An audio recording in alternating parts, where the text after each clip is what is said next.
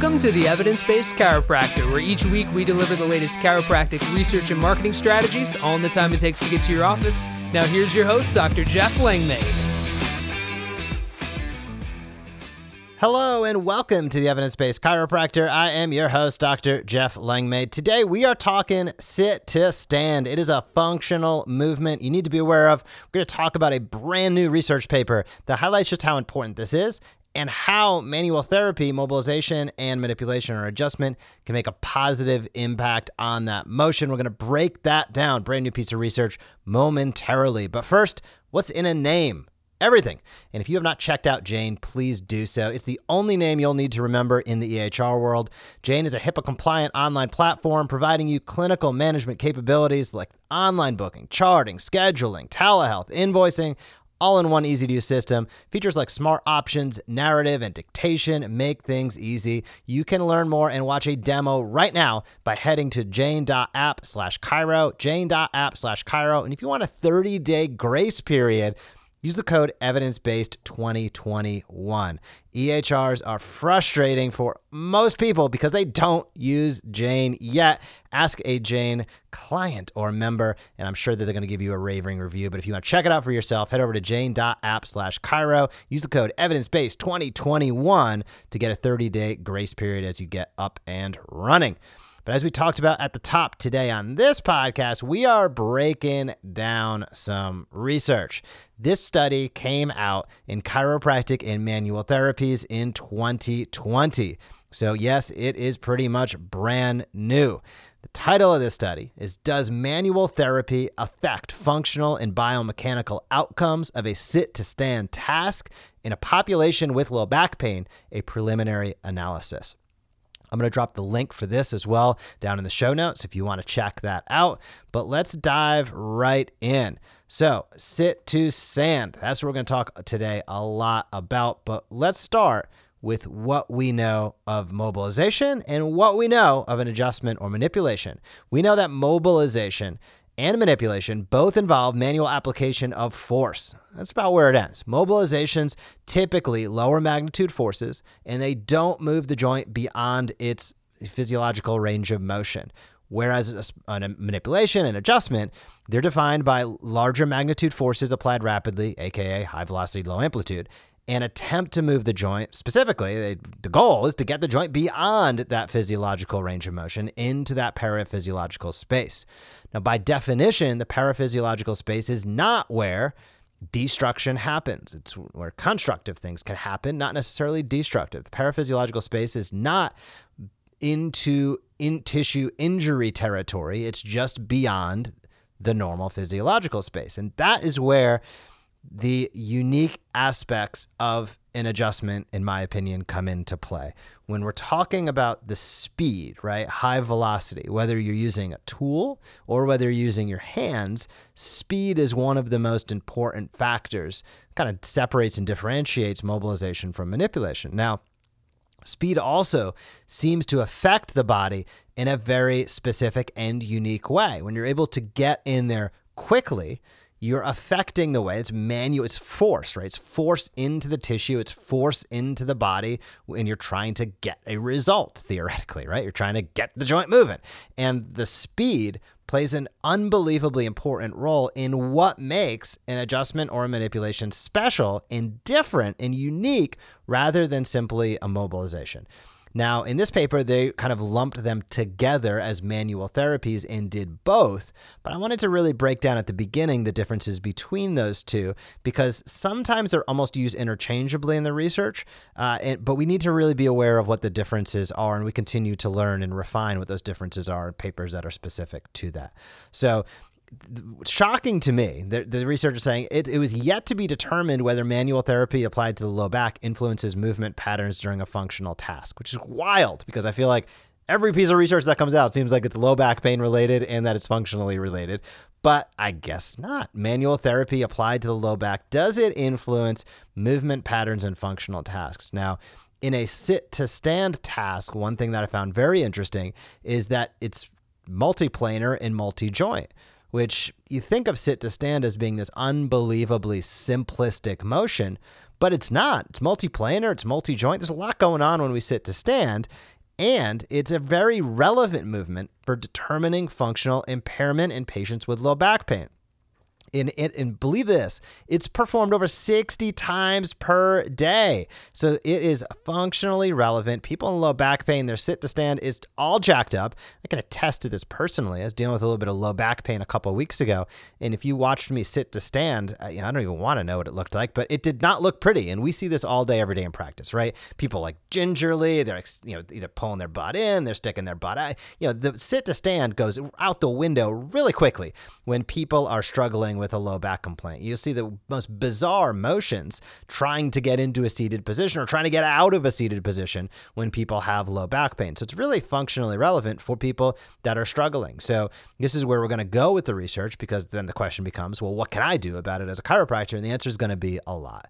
But it's important to know 60 times per day this happens and it requires a sit to stand requires approximately 60% of a person's total sagittal plane range of motion for the lumbar spine so you're using a majority of the, the available range of motion in your lumbar spine when you're going sit to stand. You're using a majority of that sagittal plane range of motion. So you need to have access to it, obviously, in order to be able to utilize it.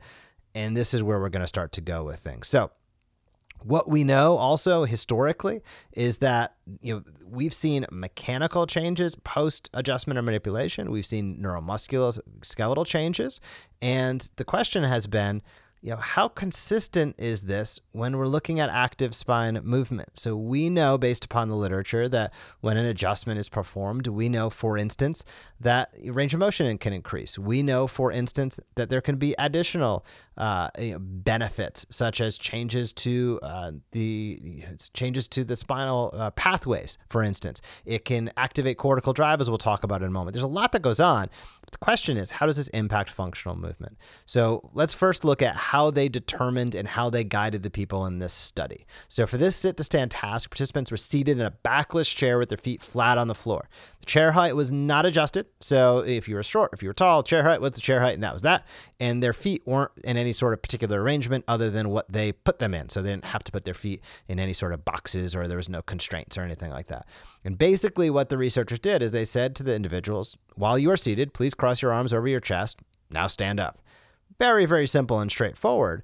But what they found was man, if you were struggling with low back pain, you were not doing this very quickly or very effectively.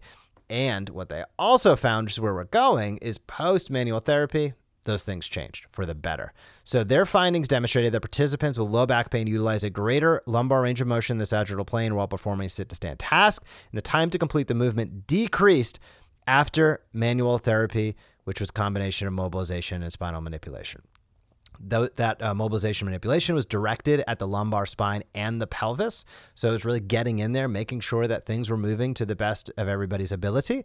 And with that, they found better efficacy, better efficiency ultimately, and a, and a decrease in the amount of time it took to get standing up, which is exceptionally important. So they also are determining that the neuromechanical changes that happen after manual therapy probably help to start to explain some of the results. So we talked about this in a moment, but let's break down what they talk about historically. That manipulation directed at the cervical spine, it's a cervical spine study that they're citing, influence sensory motor integration within the central nervous system. So, what we're trying to say very poorly a few minutes ago is that there is sensory motor integration. There are changes in the central nervous system that occur after an adjustment. Other work has demonstrated an acute increase in motor unit excitability, an increased cortical drive to, for instance, soleus muscle following manipulation. And they've also seen facility activation of the lumbar multifidus muscle, deep stabilizing muscle, lumbar spine, core stabilizing muscle, super, super, super, super, super important. Yet a lot of times, multifidus is what goes out the window. We see fatty infiltration on the MRIs. We see all of this junk going on. And that really, really can impact the lumbar spine at large. As the multifidus wastes away, we see increased load on the facet joints. As somebody ages, of course, post, uh, the instantaneous axis of rotation migrates posterior, which only compounds those effects. Keeping multifidus healthy is a good thing. And they also found an increased magnitude of internal oblique activity during a rapid arm raising task following mobilization. So, all of these things come together to say there's a lot of different ways mobilization and manipulation work, quote unquote, in our body. it affects the tissues locally. It affects the central nervous system. We've seen changes in bio, uh, you know, biochemical markers in the brain. There's a lot that goes on, and there's also, interestingly, as we pointed out a few weeks ago, there's kind of differences in how an adjustment affects somebody if they're symptomatic or whether they're asymptomatic, which makes things about as clear as mud. But it continues to drive home that point that we talked about at the top, which is, man, the more you know, the more questions that we uncover about how an adjustment works, the more answers we can find. And the more answers we find, the more we can refine our knowledge base and continue to serve people at a higher and higher level. Now, in this case, these researchers came to the conclusion Quote, in conclusion, the current investigation provides preliminary evidence to demonstrate that the biomechanical and functional performance of a sit to stand task by populations with low back pain may acutely be altered following manual therapy intervention. Very, very important statement. Doesn't sound all that exciting, but let's break down why that is so important and really how you can utilize this in your practice. Taking it from the top, sit to stand, super important functional movement. And if somebody has low back pain, their sit to stand, it ain't gonna look too good. Now, if they are feeling good, it should look good. But if they're not feeling good, if they're struggling with low back pain, whether acute or chronic, their sit to stand is gonna be all jacked up. They're gonna be compensating. It's gonna take them a long time. All of those fun things. But if you get in there and you do some manual therapy, you mobilize the low back and the pelvis, you you give an adjustment in the low back and the pelvis, what you're going to see is a dramatic improvement in that sit to stand task. Now, while sit to stand doesn't sound that exciting, we also know now this happens over 60 times per day, and it is unbelievably correlative and uh, rides right alongside function. Function. And if somebody's not able to sit to stand in an effective and an efficient manner, they probably have a lot of other compensations and stuff going on as well. So if you can improve that, you're doing a great thing for your patients. Now, if you're doing a movement assessment in your practice, you're probably checking this out, whether it's like a squat, whether it's simple sit to stand, you're probably checking this out on every single patient. If you're not doing a true movement assessment in your practice right now, I'd encourage you just watch what's going on with your patients as they get up from the reception area to walk down the hallway or into the gym or the adjusting room or the uh, eval room check out how they're moving as they're changing positions in the room. See how they're moving as they stand up to go from, you know, onto their tummy. See how they are moving because understanding sit to stand, there's a lot more there than meets the eye. Seems like a simple movement, seems like no big deal. Eh, who cares?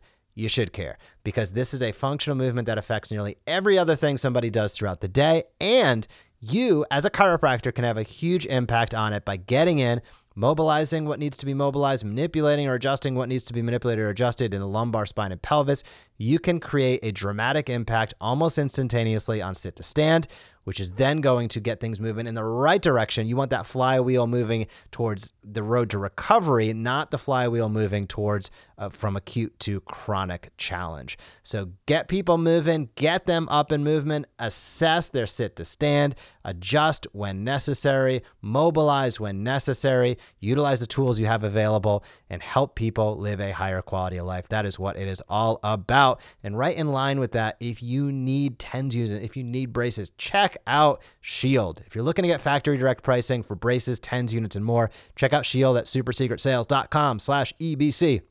The founder, Dr. Stephen Brown, great guy. He was on this podcast just a few weeks back, and he's offering you a complimentary Shield TENS and eStim unit plus free shipping on your first order.